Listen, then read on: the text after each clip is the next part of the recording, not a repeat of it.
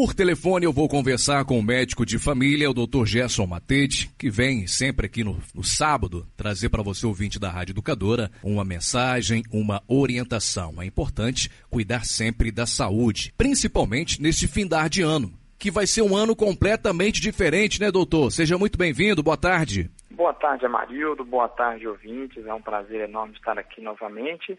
E realmente, esse ano é um ano bem diferente para nós todos, né? cheio de desafios e de, de coisas é, diferentes do que estávamos acostumados, nos tirando aí da nossa rotina habitual e trazendo algumas incertezas no futuro, algumas inseguranças, em função de um ano de pandemia global. Então, acaba nos tirando da, do rumo que a gente vinha se direcionando, mas ao mesmo tempo traz muito aprendizado, traz.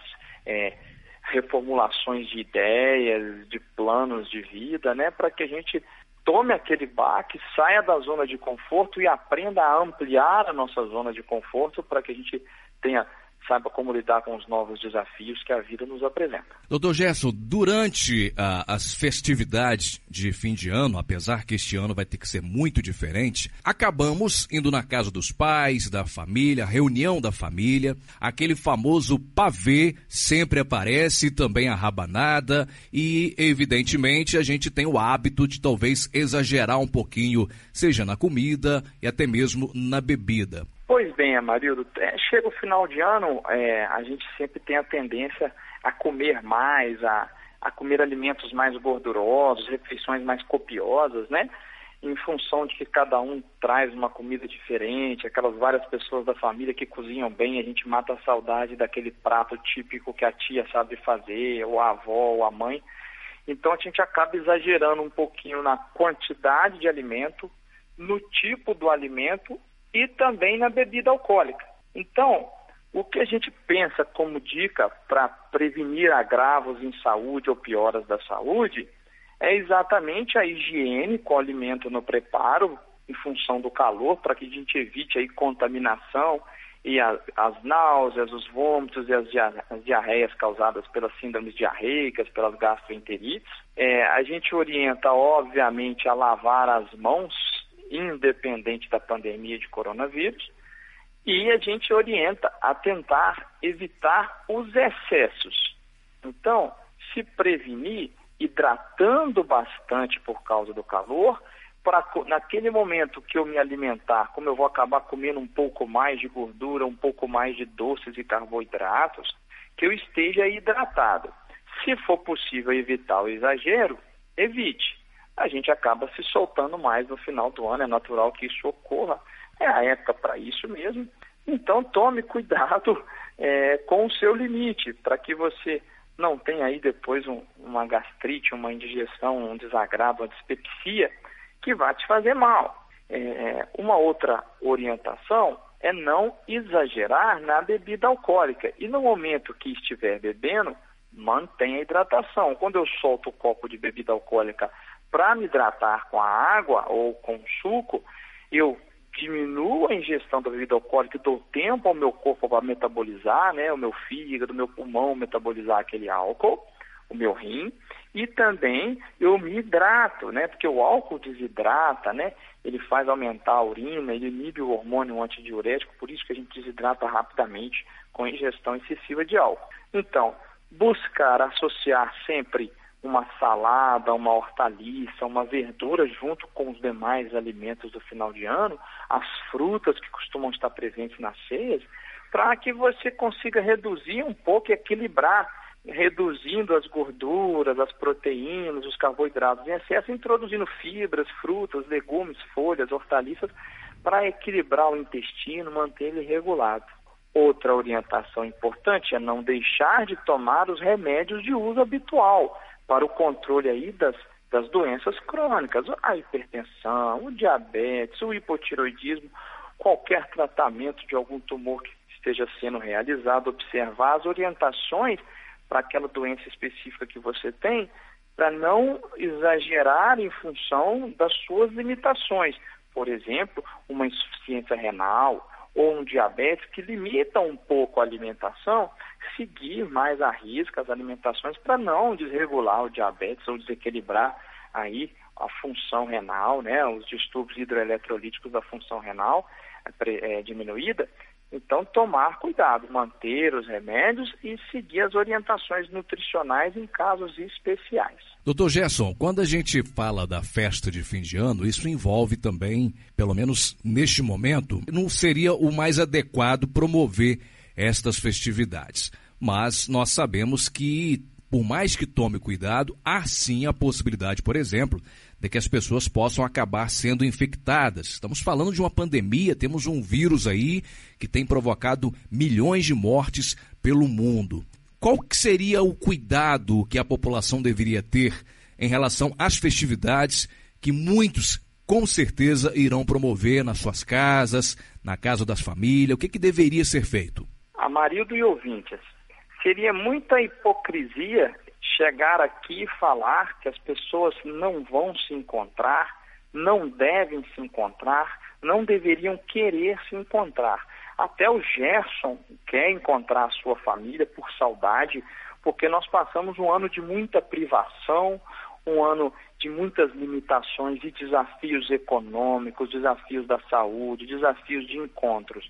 Então, muitos de nós afastados do trabalho ou trabalhando muito sem o devido lazer, sem o devido descanso habitual. Então nós queremos nos encontrar com a família. O, no universo ideal, a forma mais segura de passar o Natal e o Réveillon é ficar em casa e celebrar apenas com as pessoas que moram com você e já convivem com você. Esse seria o ideal. A gente sabe que muitos de nós vamos ter alguns encontros. Então, seguir algumas medidas ajuda muito quais seriam medidas simples que até recentemente a, a Fiocruz lançou um manual de orientação bem interessante que, que dá um, um bom direcionamento para isso, que é, é, nenhuma medida é capaz de impedir totalmente a transmissão do coronavírus. A gente vê isso, né? Às vezes as pessoas que estavam se cuidando muito transmitiram, outras que se cuidaram menos acabaram não não se contaminando por uma questão de sorte, é, ou talvez futuramente a gente descubra que são questões genéticas de cada um. Mas usar a máscara sempre que não estiver comendo ajuda bastante, né? Guardar a máscara num saquinho, né, para não se contaminar. Lavar a mão o tempo inteiro, né? Porque se eu boto a mão na máscara, se eu boto a mão na comida, se eu boto a mão no rosto, se eu estou contaminado, eu saio contaminando os alimentos, as outras pessoas. Ou se a outra pessoa que me cumprimentou por algum motivo está contaminada, eu lavando a mão, eu não trago para mim o vírus, que são as medidas que a gente já tem falado desde o início do ano. Quanto maior a distância entre as pessoas, de preferência um metro e meio, dois metros, melhor. Ambiente ventilado, evitar ao máximo as aglomerações excessivas. Se for possível, evitar o aperto de mão e os abraços, que é o que a gente mais quer encontrando com a família. Imagina, né? O carinho, o abraço, os apertos de mão, é o que a gente mais quer. Se puder, evite. Vai cumprimentar, lava a mão antes, lava a mão depois, né? Toquei em objetos que eu sei que são compartilhados, utensílios, lava a mão, a água e sabão ou álcool gel, sabe? É, os alimentos devem ser preparados com muito cuidado, com a limpeza, como a gente falou, para evitar contaminações gerais, inclusive pelo coronavírus. É, evitar o grito excessivo, a fala excessiva, porque isso dispersa mais o vírus, né? É, isso lança mais partículas.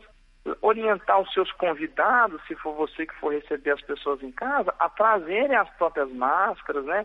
E, e usarem as máscaras, evitar as filas na hora de servir a comida para diminuir ao máximo aí as aglomerações no ambiente.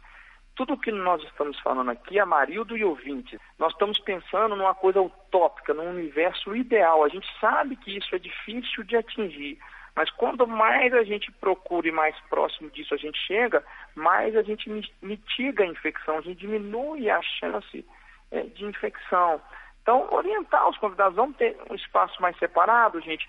É, nós temos sempre aquelas pessoas mais impetuosas, mais destemidas, mais corajosas e que tendem a menosprezar o receio do outro, a ansiedade do outro, a preocupação do outro e às vezes querem é, passar na frente do medo do outro. Então é um respeitar o outro, ter empatia com o outro. Eu vou respeitar aquele meu parente que tem menos medo, que é mais corajoso e, se preocupa menos, eu vou respeitar a opinião dele, sim, eu não tenho que mudar a opinião dele, e eu, que sou mais corajoso, tenho que respeitar aquele meu parente que tem mais receio, que prefere ficar um pouquinho mais isolado, abraçar menos. Ele está no direito dele, inclusive o direito de não ir se assim ele optar. Então, um respeitando o, o limite do outro vai ajudar demais, assim como esse dilema na família ocorre com várias coisas, né? Nós que temos crianças pequenas, tem sempre aquele parente, aquele primo, aquela tia, aquele avô que quer dar o doce para a criança pequena e os pais não gostariam que desse para não apresentar doce para as crianças muito cedo, que quer dar o refrigerante que a gente sabe que faz mal para a saúde. Já existe essa discussão de até onde ir, que cada um tem a sua própria. Então, nesse momento, em relação ao coronavírus, não vai ser diferente, vão ter divergências de opiniões. Então, um deve respeitar ao outro. A gente deve evitar o ar-condicionado, né? Se ele ficar ligado, a janela tem que ficar aberta. É uma forma de manter aí a, a, a, o distanciamento. Lavar as mãos após esvaziar a lata de lixo, né? Usar lixeiras com pedais. São pequenas orientações que vão, que vão ajudar, né? Na, após o evento ali, tentar lavar com água corrente a louça. São coisas... É, interessantes que ajudam bastante. Se eu vou oferecer um molho de salada, alguma coisa, se for possível ser individual isso, né? Porque se a gente gira ali com todo mundo mesma garrafa de azeite ou o que seja, vai aumentando as chances. Então a gente tem que estar sempre é, diminuindo isso. E de tudo que a gente falou até agora, a parte mais importante vem agora, Marildo. Se a hum. gente sabe que é utópico e é muito difícil atingir tudo isso, então o mais importante de todos, o mais racional de todos e mais plausível de se atingir é aquela pessoa que está com sintomas de vias aéreas, seja qual sintoma for, aquela pessoa deve se manter isolada. Infelizmente, ela não deve comparecer ao evento. Se eu tenho qualquer coriza ou congestão nasal, eu não posso inferir e afirmar, afirmar que é apenas a minha rinite que está atacada, que é apenas um quadro de sinusite que eu já me conheço. Isso não pode ser inferido. Uma porcentagem enorme das pessoas com coronavírus nem sintomas vão ter. E algumas vão ter sintomas muito brandos e que a gente não vai conseguir ter certeza para diferenciar de um coronavírus com todos os sintomas ou um paciente oligossintomático, com poucos sintomas. Então, pode ser sim. E mesmo que não fosse o coronavírus, eu estaria levando gripe e resfriado comum para as pessoas e gerando em todas elas depois medos, receios, suspeita de coronavírus. Então, de qualquer forma, se você tem um sintoma, procure orientação do serviço de saúde que você tem acesso e não vá ao evento familiar. Não, não, não seja prepotente de ter a certeza que o que você tem não é coronavírus, que você simplesmente está com um quadro alérgico. Pense, reflita, tenha empatia com, as pessoas que você ama, que são os seus amigos, os seus parentes que você pretende encontrar e não vá ao evento. Se isole, por mais triste que isso seja e mais chato que seja, esse é o ponto que mais tem chance de diminuir a infecção. Inclusive, doutor Gerson, é importante destacar porque provavelmente ninguém quer ser a ovelha negra da família, né? Ir numa festa e depois passar aí esse vírus para todo mundo. Uh, doutor Gerson, falando ainda da Covid, é praticamente impossível uh, na imprensa não falar sobre essas questões e principalmente manter sempre as orientações para a população. Muito tem se falado uh, da possível vacina é, que o Brasil vai começar a aplicar em alguns grupos já a partir de janeiro, talvez até março, já começam a ser aplicadas essas vacinas. Porém, no Reino Unido, também nos Estados Unidos, alguma, algumas pessoas tiveram já contato com a vacina e apresentaram é, alguns problemas adversos, né, alguns efeitos colaterais. E eu gostaria que o senhor, como médico, como profissional da saúde, pudesse também, é, não digo tranquilizar, mas explicar para a nossa audiência é, se de fato há um risco realmente muito grande em deixar de vacinar ou vacinar, ou optar pela escolha da vacina, porque nós sabemos que tem aí uma campanha forte daquelas pessoas anti-vacina e isso possivelmente vai vir acarretar aí, atrapalhar muito a vida dos profissionais da saúde se parte da população resolver bater cabeça e não querer se vacinar com um vírus tão mortal quanto esse da Covid? É periodicamente tem essas discussões sobre eficácia de vacina, sobre riscos de vacina, né? Há um tempo atrás saiu uma suspeita, né, que a vacina para sarampo aumentava problemas neurológicos, aumentava autismo nas crianças e dentre outros efeitos colaterais é, possíveis. E foi o próprio, os próprios autores do estudo revisaram depois e, e, e orientaram que não, que não tinha essa comprovação, que essa suspeita não foi confirmada. Fizeram-se novos estudos, novas revisões sistemáticas e mostrou-se que não tinha problema algum. Mas o estrago já estava feito. Algumas pessoas pararam de vacinar os filhos e o que, que aconteceu com a sarampo no Brasil, que estava erradicada, que não tinha mais casos, voltou a ter casos de sarampo, mortes por sarampo no Brasil e em outras partes do mundo, em especial na América, na América Latina. Então, não, não seria diferente com a vacina para o coronavírus. As pessoas ficam temerosas. É, o, o, Brasil tem o melhor sistema de, vacina, de vacinação do mundo, né? O nosso PNI, nosso Programa Nacional de Imunização, ele é o melhor do mundo. Nós temos regras muito é, fechadas para que uma vacina comece ou não. A vacina da, do coronavírus, as instituições até agora que têm feito pesquisas, tem mais de 100 pesquisas, né? Mas as três que estão mais avançadas, sendo que já iniciamos aí no Reino Unido e nos Estados Unidos a vacinação, foram as mais adiantadas, porque são instituições robustas, instituições sérias, grandes, que produzem vacina há muitos anos, e fizeram estudos com evidências muito consolidadas até agora. A gente pode ter, Amarildo, hum. até depois um resultado inferior ao que a gente esperava a vacina, mas resultados drásticos de efeitos colaterais, isso não é provável de acontecer, não. Isso é muito improvável.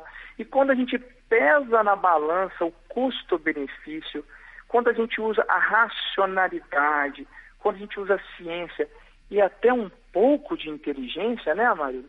É muito óbvio o peso da balança favorável para a vacinação.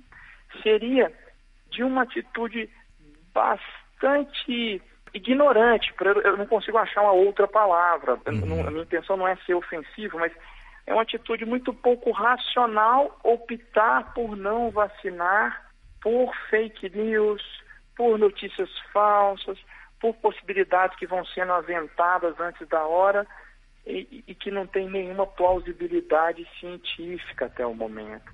Então, sim, é, vacinar vai ser algo que vai aumentar a imunidade de rebanho, vai aumentar a minha proteção individual e a proteção populacional, e seria muito injusto com um familiar meu que eu não me vacinasse, sendo que eu tenho grupos de risco próximo a mim, ou eu, Gerson, como profissional de saúde, que acaba tendo mais risco de se contaminar e transmitir aos outros, não me vacinar se eu me enquadrar dentro dos grupos que serão vacinados na ordem que vai ser vacinado. É assim como eu não devo passar na frente para vacinar antes da hora, e eu devo respeitar a ordem, também seria muito prudente não deixar de vacinar, porque todas as vezes que a gente fez isso com as diversas outras vacinas que já existem, as doenças retornaram.